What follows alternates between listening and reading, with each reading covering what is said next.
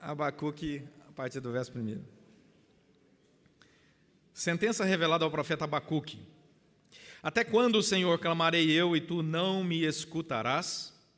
Gritar-te-ei violência e não salvarás? Por que me mostras a iniquidade e me fazes ver a opressão? Pois a destruição e a violência estão diante de mim, há contendas e o litígio se suscita.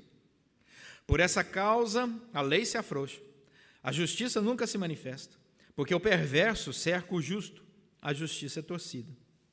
Vede entre as nações, olhai, maravilhai-vos e desvanecei, porque realizo em vossos dias obra tal que vós não crereis quando vos for contada. Pois eis que suscito os caldeus, nação amarga e impetuosa, que marcham pela largura da terra até apoderar-se de moradas que não são suas. Eles são pavorosos e terríveis e criam eles mesmos o seu direito e a sua dignidade. Os seus cavalos são mais ligeiros do que os leopardos, mais ferozes do que os lobos ao anoitecer. São os seus cavaleiros que se espalham por toda parte. Sim, os seus cavaleiros chegam de longe, voam como águia que se precipita a devorar. Eles todos vêm para fazer violência. O seu rosto suspira por seguir avante. Eles reúnem os cativos como areia. Eles escarnecem dos reis, os príncipes são objeto do seu riso. Riem-se de todas as fortalezas, porque, amontoando terra, as tomam. Então passam como passa o vento e seguem. Fazem-se culpados estes cujo poder é o seu Deus. Não és tu desde a eternidade, ó Senhor, meu Deus, ó meu santo, não morreremos. O Senhor, para executar o juízo, puseste aquele povo, tu, ó rocha, o fundaste para servir de disciplina. Tu és tão puro de olhos que não podes ver o mal e a opressão, não podes contemplar. Por que, pois, toleras os que procedem perfidamente e te calas quando o perverso devora aquele que é mais justo do que ele? Por que fazes os homens como os peixes do mar? Como os répteis que não têm quem os governe. A todos levanta o inimigo com anzol, pesca-os de arrastão e os ajunta na sua rede varredura. Por isso ele se alegra e se regozija. Por isso, oferece sacrifício à sua rede, queima incenso à sua varredura. Porque por elas enriqueceu a sua porção e tem gordura a sua comida. Acaso continuará, por isso, esvaziando a sua rede, matando sem piedade os povos?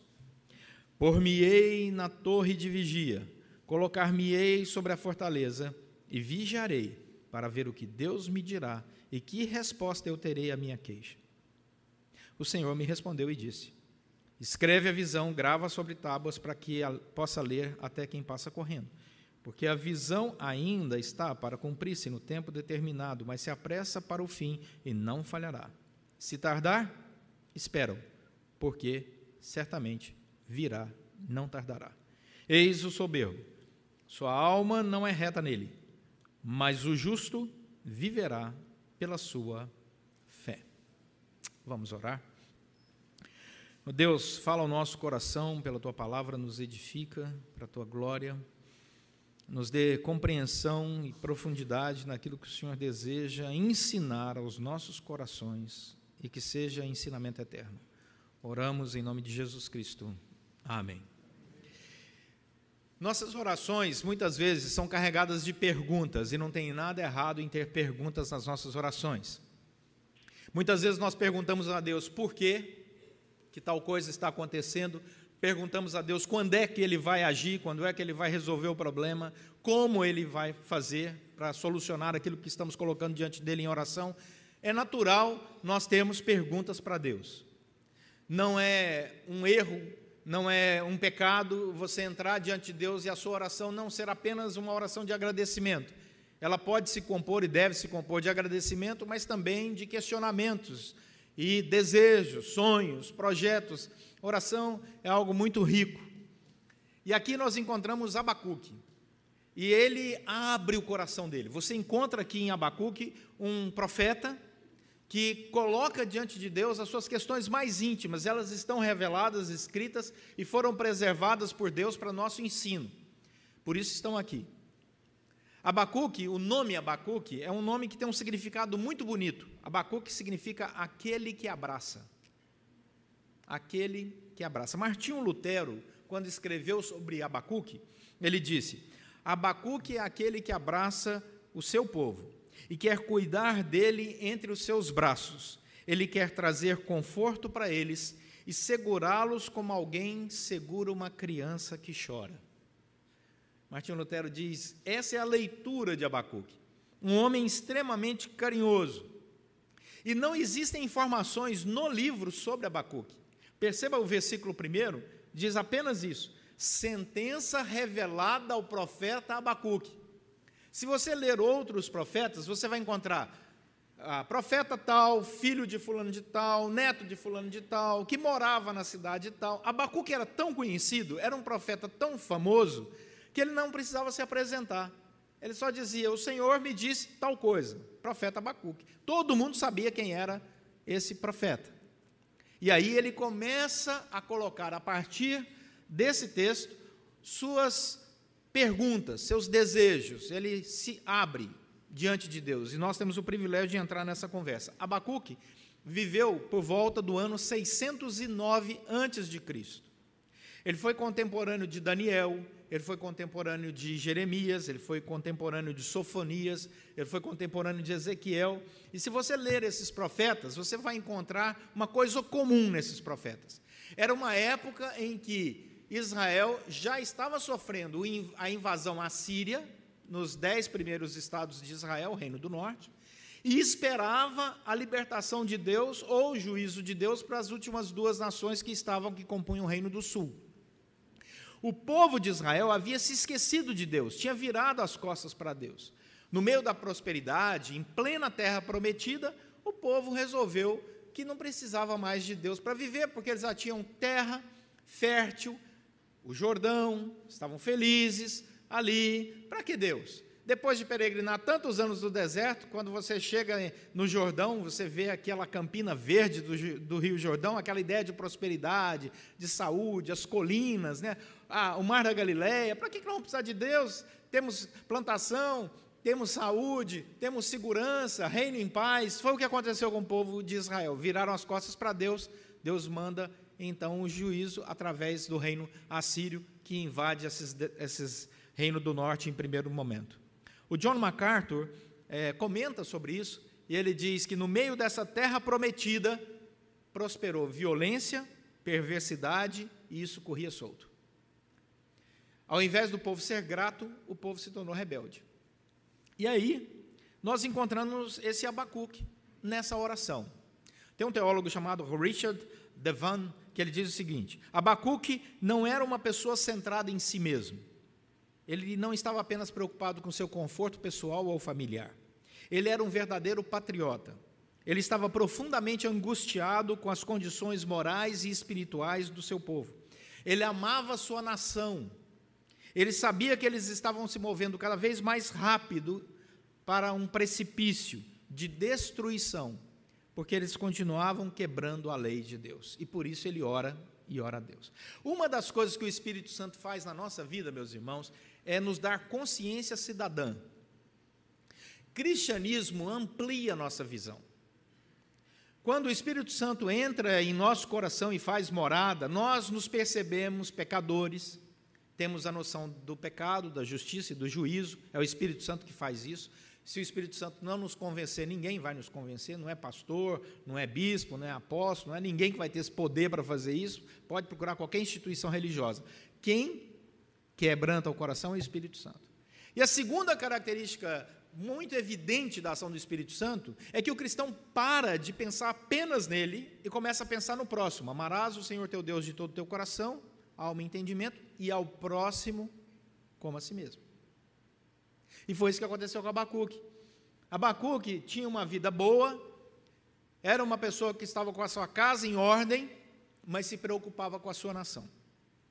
Agora há pouco o presbítero falou aqui sobre a importância, por exemplo, da nossa igreja aqui reunida em adoração e gratidão, consagrar dízimos e ofertas. E o que é isso? Nada mais do que consciência cidadã. Nós sabemos, nós que somos membros da igreja, que esses recursos levantados através da generosidade e da fidelidade dessa igreja mantêm o ar-condicionado, Deus seja louvado pelo ar-condicionado, a energia, o prédio, as obras de evangelização, mas também sabemos que esses recursos colocam comida na mesa de centenas de pessoas. O que se levanta aqui abençoa de maneira literal levando comida, de maneira literal, para centenas de pessoas. Remédio para os necessitados, cirurgia para aqueles que não têm recursos. Tudo isso a partir da consciência cidadã de uma igreja, como tantas outras igrejas nesse Brasil. Graças a Deus por isso. Nós não somos um povo em si mesmado, nós somos um povo grato, generoso pela obra do Espírito Santo e para a glória de Deus, que olha para o próximo. E isso acontecia no coração de Abacuque. Por isso Abacuque ora pela nação. Ele clama pela nação. Ele diz: esse povo precisa de uma intervenção divina. E a primeira característica dessa oração dele, do versículo 2 ao versículo 4, dá uma olhada, é que ele tem perguntas para Deus. E as perguntas que ele tem para Deus são perguntas muito sérias, porque é como se Abacuque estivesse chamando a atenção de Deus. Olha o tipo de pergunta que Abacuque faz para Deus. Até quando, Senhor, clamarei eu e tu não me escutarás? Gritar-te-ei violência e não salvarás. Perceba, é muita honestidade. Ele está dizendo: Deus, acorda. Até quando o Senhor não vai fazer nada? Que oração forte. Que pergunta difícil. Esse homem tem essa ousadia de entrar na presença de Deus, um profeta de Deus, e fazer esse tipo de pergunta. Que sorte a dele que eu não era Deus nessa época. E nem sou hoje, e nunca serei. E o Senhor olha para esse homem e ele continua colocando suas reclamações em forma de pergunta para Deus. Olha o que ele diz: Foi o Senhor que me mostrou a iniquidade foi o Senhor que me fez ver a opressão, pois a destruição e a violência estão diante de mim, a contendas e o litígio suscita.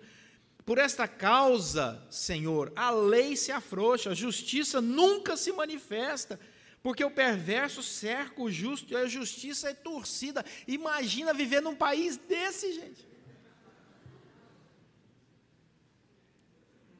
Ele começa a orar e falar para Deus: Deus, o Senhor não vai fazer nada, olha o que está acontecendo. O Senhor está dormindo. Ele tem essa ousadia. E Deus responde. E Deus responde. Ele, diz, ele usa uma expressão no hebraico bem interessante, a expressão taret, que significa: O Senhor é que me abriu os olhos para isso. Se não fosse o Senhor, eu não, teria, não estaria contemplando a iniquidade, não teria noção de iniquidade. Aí o Senhor me abre os olhos para eu ver isso e o Senhor não faz nada. Aí o Senhor responde, do versículo 5 ao 11. E Abacuque espera então uma resposta do avivamento. Deus vai quebrantar o coração do povo, o povo vai se converter ao Senhor, vai entrar pelas portas do templo, adorando a Deus, e a nação vai viver o um mar de rosas. É isso que ele espera que é a resposta de Deus. Mas aí Deus responde de maneira diferente. Porque Deus tem essa mania de responder de maneira diferente daquilo que a gente espera, né? Olha o versículo 5, o que, que Deus diz: Vede entre as nações, essa é a resposta de Deus. Olhai, maravilhai-vos e desvanecei, porque realiza em vossos dias obra tal que vós não crereis quando vos for contada. E aí o Abacuque, nesse primeiro momento, deve estar feliz, fala, opa, vai ser bom. Aí ele continua. Pois eis que suscita os caldeus. Aí Abacuque derreteu o coração. Ou seja, Deus diz assim: Eu vou trazer, os caldeus eram os babilônicos. Eu vou trazer o povo mais bárbaro da face da terra, que são os caldeus. E esse povo virá sobre a nação de Israel com juízo, porque eles são rebeldes comigo. E Deus começa a descrever a nação dos babilônicos, dos caldeus. A, a cidade mais importante dos caldeus era, a, era uma cidade né, que tinha um mosaico de Estar, a deusa do amor, que era a protetora da cidade. Eram é, deuses construídos, ídolos construídos de pedra, de madeira, esparramados pela cidade. Aí Abacuque pensa: peraí, Senhor, deixa eu ver se eu entendi. Ao invés do Senhor trazer um reavivamento, o Senhor vai levantar os caldeus para acabar com o povo? E o Senhor começa a descrever os caldeus, olha o que ele diz: eles são um exército terrível. Versículo 7: Eles são pavorosos e terríveis, e criam eles mesmos o seu direito e a sua dignidade. Os cavalos são mais ligeiros que os leopardos. Os, ele, os cavaleiros, eles vêm de longe, eles se precipitam com ferocidade sobre o seu inimigo. Ele começa a descrever o juízo de Deus vindo através dos caldeus para acabar com essa nação, para levantar juízo de Deus sobre a nação de Israel. Versículo 12 até o versículo 17. Abacuque, que recebe a resposta que não esperava, começa a questionar a lógica divina. Ele diz: Espera aí, Senhor, deixa eu ver se eu entendi. A nação do Senhor se rebelou. E o Senhor, ao invés de vir com cura, o Senhor virá com ira? Vai trazer um povo ímpio para reinar sobre nós? Vai trazer um povo pior, o pior povo da face da terra para acabar com o seu povo? E do versículo 12 até o 17, Abacuque começa a questionar a resposta de Deus. Ele diz claramente para o Senhor: Deus, o Senhor não é o santo? O Senhor não é aquele que prometeu que nós não iríamos morrer? Como é que o Senhor nos faz como peixes que serão arrastados pela rede de um povo opressor? Deus, até onde nós vamos sofrer? Até onde, Senhor? O Senhor vai nos oferecer como sacrifício? Versículo 17: Acaso continuará por isso esvaziando a sua rede, matando sem piedade os povos? A pergunta dele, Senhor, até quando nós vamos ser levados à destruição?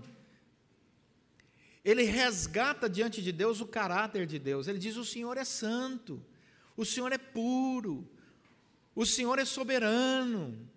Deus, o Senhor vai fazer isso com a gente ele entra em crise. Ele está questionando o caráter, a bondade de Deus. E aí, Abacuque se entrega, depois de tanto sofrimento. E aí começa o ensino real e profundo de Abacuque para nós. Olha o capítulo 2, versículo 1. Sabe, parece que Abacuque se, está tão cansado que ele se entrega por-me-ei na torre de vigia, colocar-me-ei sobre a fortaleza, e vigiarei para ver o que Deus me dirá e que resposta eu terei à minha queixa. Perceba, ele usa a palavra queixa. Abacuque entendeu que depois de falar tanto, era hora de se calar. Se tem algo que nós devemos aprender com Abacuque, é que você pode até abrir o coração honestamente diante de Deus, mas você também tem que se calar para ouvir a resposta de Deus. E é isso que Abacuque faz. Ele está cansado e ele resolve se submeter à soberania de Deus. Ele se retira para ficar sozinho na torre de vigia. Ele sabe que ele precisa refletir antes de falar. Ele quer entender a perspectiva de Deus, a visão de Deus sobre aquele fato histórico e nacional, e ele se aquieta. Ele se aquieta. E aí ele aprende sobre a resposta de Deus. Então a primeira coisa, temos momentos de grandes perguntas, muitos questionamentos diante de Deus, isso é natural.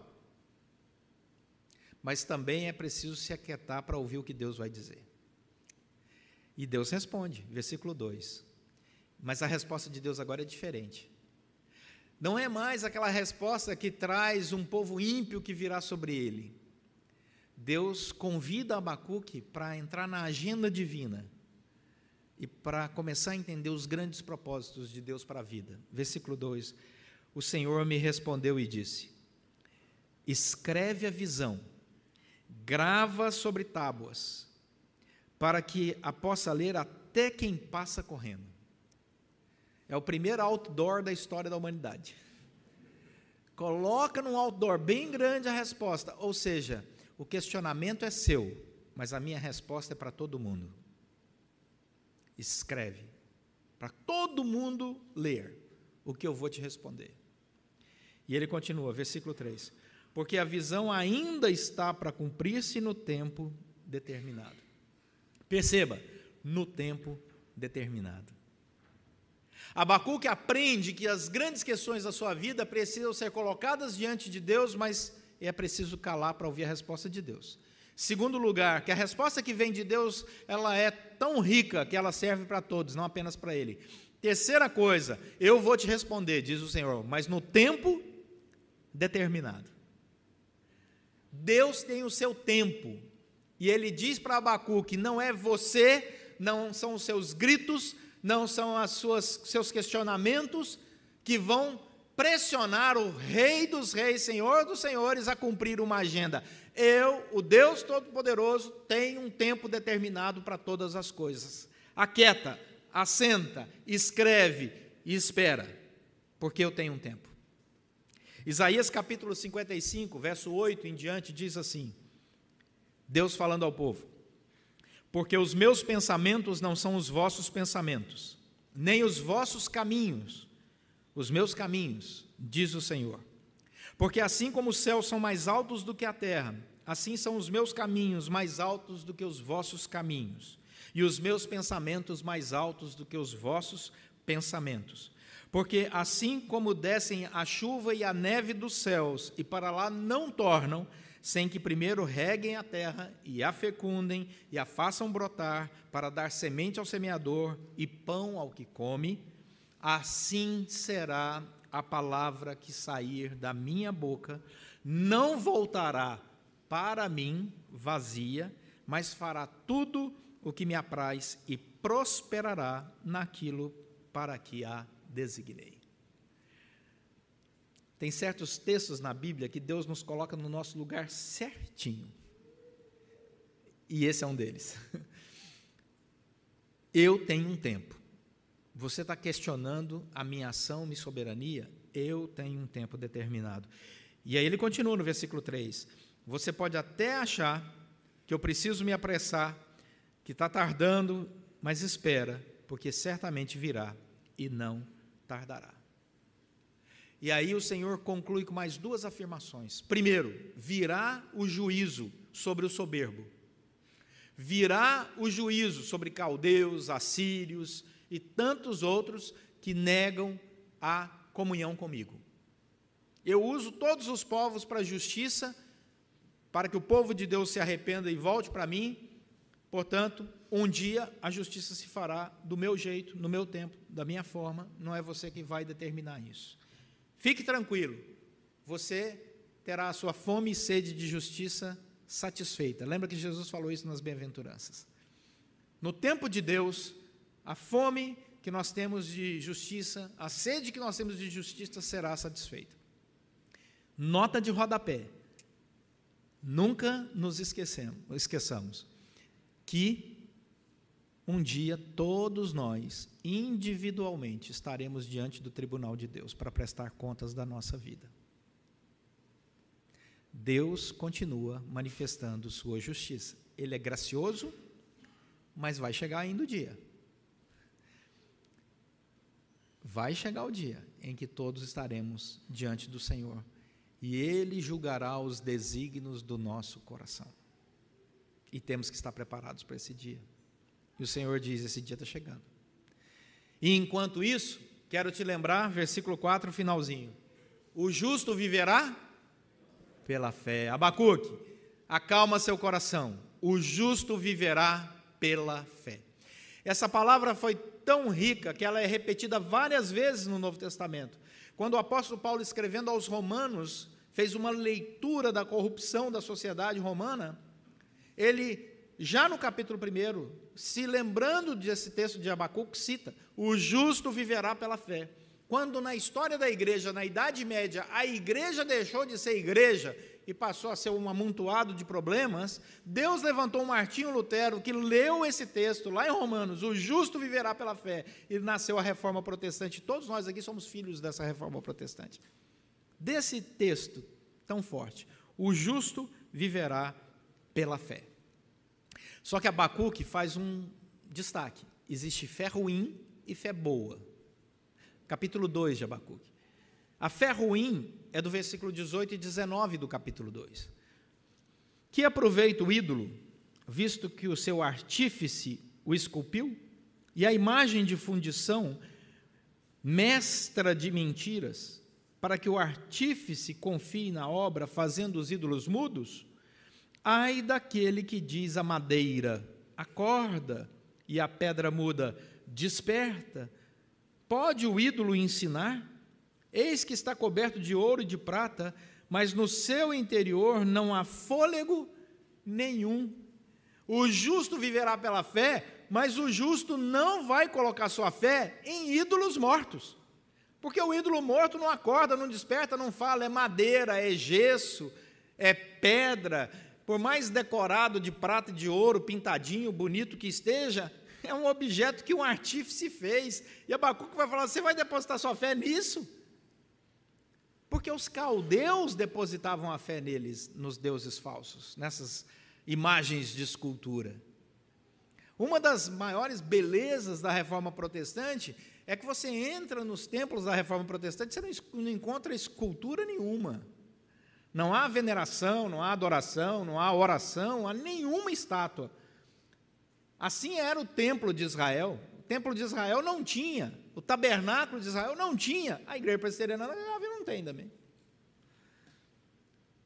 Porque nossa fé não está nessas coisas. Ele diz: o justo viverá pela fé. Mas não é fé nesses ídolos falsos. Qual é a fé? Versículo 20 do capítulo 2, a fé verdadeira é aquela no Senhor, porém está no seu santo templo, cale-se diante dele toda a terra.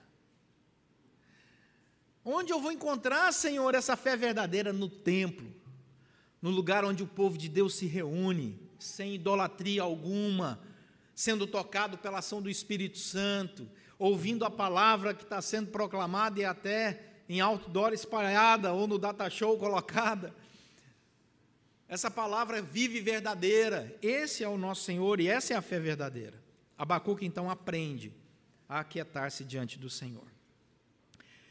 E ao final, capítulo 3, Abacuque então entendendo, escreve esse texto lindíssimo, os últimos versículos do livro de Abacuque, capítulo 3, a partir do verso 17. Olha a mudança da narrativa. O profeta que começou questionando a Deus, dizendo: Acorda, Senhor, termina o seu livro assim. Verso 17: Ainda que a figueira não floresça, nem haja fruto na vide, e o produto da oliveira minta, e os campos não produzam mantimento, as ovelhas sejam arrebatadas do aprisco, e nos corrais não haja gado, todavia, eu me alegro no Senhor, exulto no Deus da minha salvação. O Senhor Deus é a minha fortaleza e faz os meus pés como os da corça e me faz andar altaneiramente. Perceberam? O Abacuque, todo estressado do capítulo 1, é o homem que entendeu a soberania de Deus e o tempo de Deus no capítulo 2 e que descansa no capítulo 3. O que, que a gente leva para casa? Não é errado fazer perguntas diante de Deus sobre as coisas ao nosso redor. Não é errado questionar a Deus sobre o que está acontecendo na sua vida, na sua família. Não é errado colocar diante de Deus as suas dúvidas mais profundas e até mesmo questionar com Deus as respostas de Deus sobre aquilo que você está orando, desde que você faça isso individualmente, no quieto do seu quarto, sozinho falando com Deus. Lá na quietude do seu quarto, abra seu coração para Deus. Isso se chama intimidade.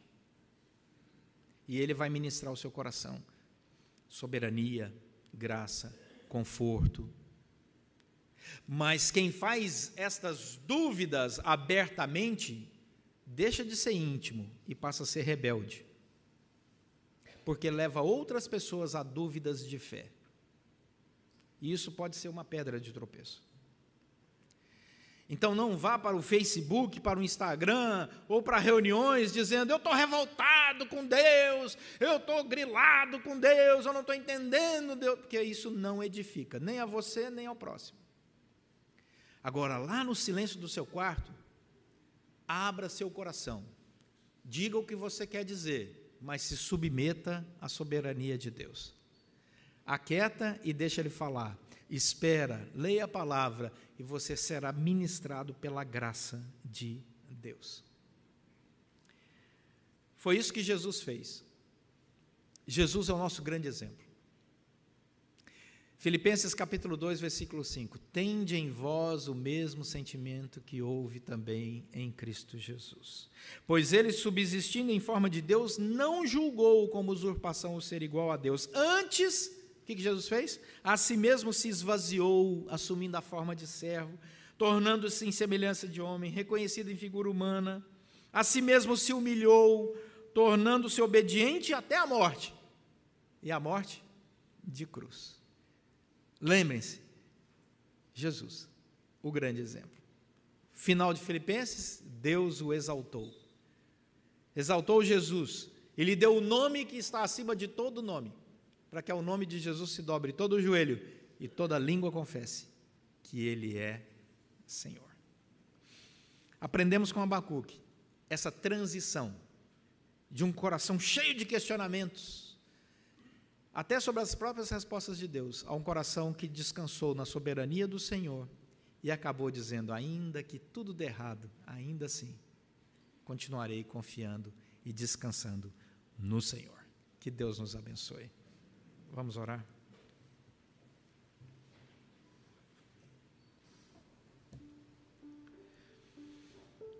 Deus, queremos intimidade com o Senhor e que o Senhor afaste de nosso coração qualquer ato de rebeldia. Que o Senhor tenha misericórdia das nossas perguntas e compreensão vinda do alto de cada uma de Suas respostas. que a sua soberania, o seu tempo, o seu jeito de fazer as coisas, seja para nós a manifestação mais sublime de tua presença, ação e graça. Por isso, Deus tem misericórdia de nós. Tem misericórdia da nossa nação, tem misericórdia desse mundo todo. Ó Deus, desde a criação, o ser humano tem virado as costas para ti. E a humanidade tem colhido, Deus, os malefícios dessa rebeldia diante do Senhor, que é o Deus Criador. Mas aprove ao Senhor, na tua imensa graça, olhar para nós e nos resgatar. E pela obra do teu Santo Espírito, nos convencer do pecado, da justiça e do juízo, e nos trazer para a tua casa, e formarmos essa grande família da fé, aqui na Gávea, no Rio de Janeiro, assim como tantas outras famílias da fé esparramadas pelo mundo inteiro em tantas igrejas. E nós queremos te agradecer, ó Deus, porque o Senhor mudou a nossa sorte. E em Cristo Jesus, nosso pecado foi pago. E pela fé andamos, bendizendo o teu nome. Traz resposta a cada coração, ó Deus, que tem colocado suas perguntas na intimidade contigo em oração. Nos dê a paz que excede todo entendimento. A sabedoria que só aqueles que se aquietam aos teus pés podem receber. E enche o nosso coração da alegria e da segurança que o Senhor está no controle de todas as coisas pois oramos agradecidos. Em nome de Jesus Cristo, nosso Senhor e Salvador. Amém.